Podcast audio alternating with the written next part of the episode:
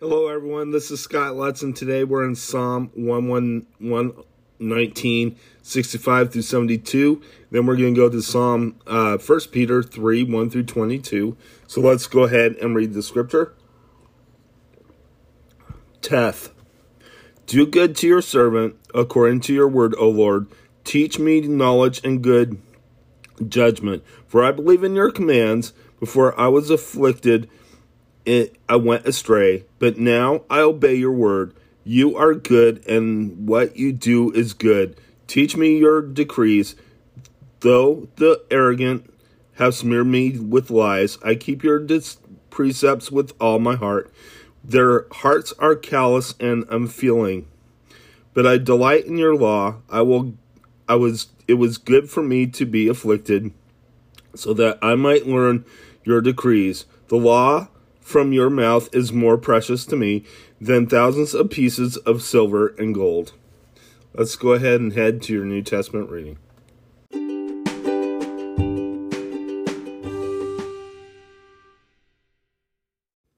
Hi everyone, this is Scott Lutz. Now we are in 1 Peter 3 1 through 22. Um, let's go ahead and read the scripture. Wives and husbands, Wives, in the same way, be submissive to your husbands, so that if any of them do not believe the word, they may be won over without words by the behavior of their wives. When they see the purity and reverence of their of your lives, your beauty should not come from outward adornment, such as braided hair and the wearing of gold jewelry and fine clothes. Instead, it should be that of your inner self, the unfading beauty of a gentle and quiet spirit, which is of great worth in God's sight. For this is the way the holy women of the past, who put their hope in God, used to make themselves beautiful. They were submissive to their own husbands, like Sarah, who obeyed Abraham and called him her master. You are her daughters if you do what is right and do not give way to fear. Husbands, in the same way, be considerate as you live with your wives, and treat them with respect as the weaker partner, and as heirs with you uh, of the gracious gift of life, so that nothing will hinder your prayers. Suffering from doing good. Finally, of you live in harmony with one another. Be sympathetic, love as brothers, be compassionate and humble. Do not repay evil with evil or insult with insult, but with blessing, because to this you were called, so that you may inherit a blessing for whoever would love life and see good days must keep his tongue from evil and his lips from deceitful speech. He must turn from evil and do good. He must seek peace and pursue it. For the eyes of the Lord are in are on the righteous, and his ears are attentive to their prayer. But the face of the Lord is against those who do evil.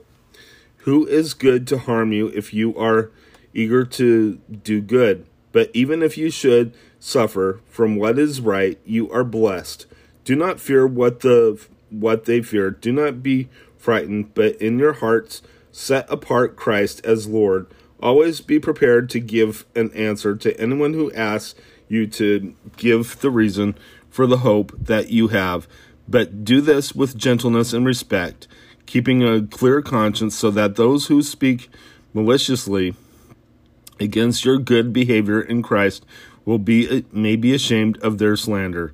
It is better it is, if it is God's will to suffer from doing good than for doing than for doing evil.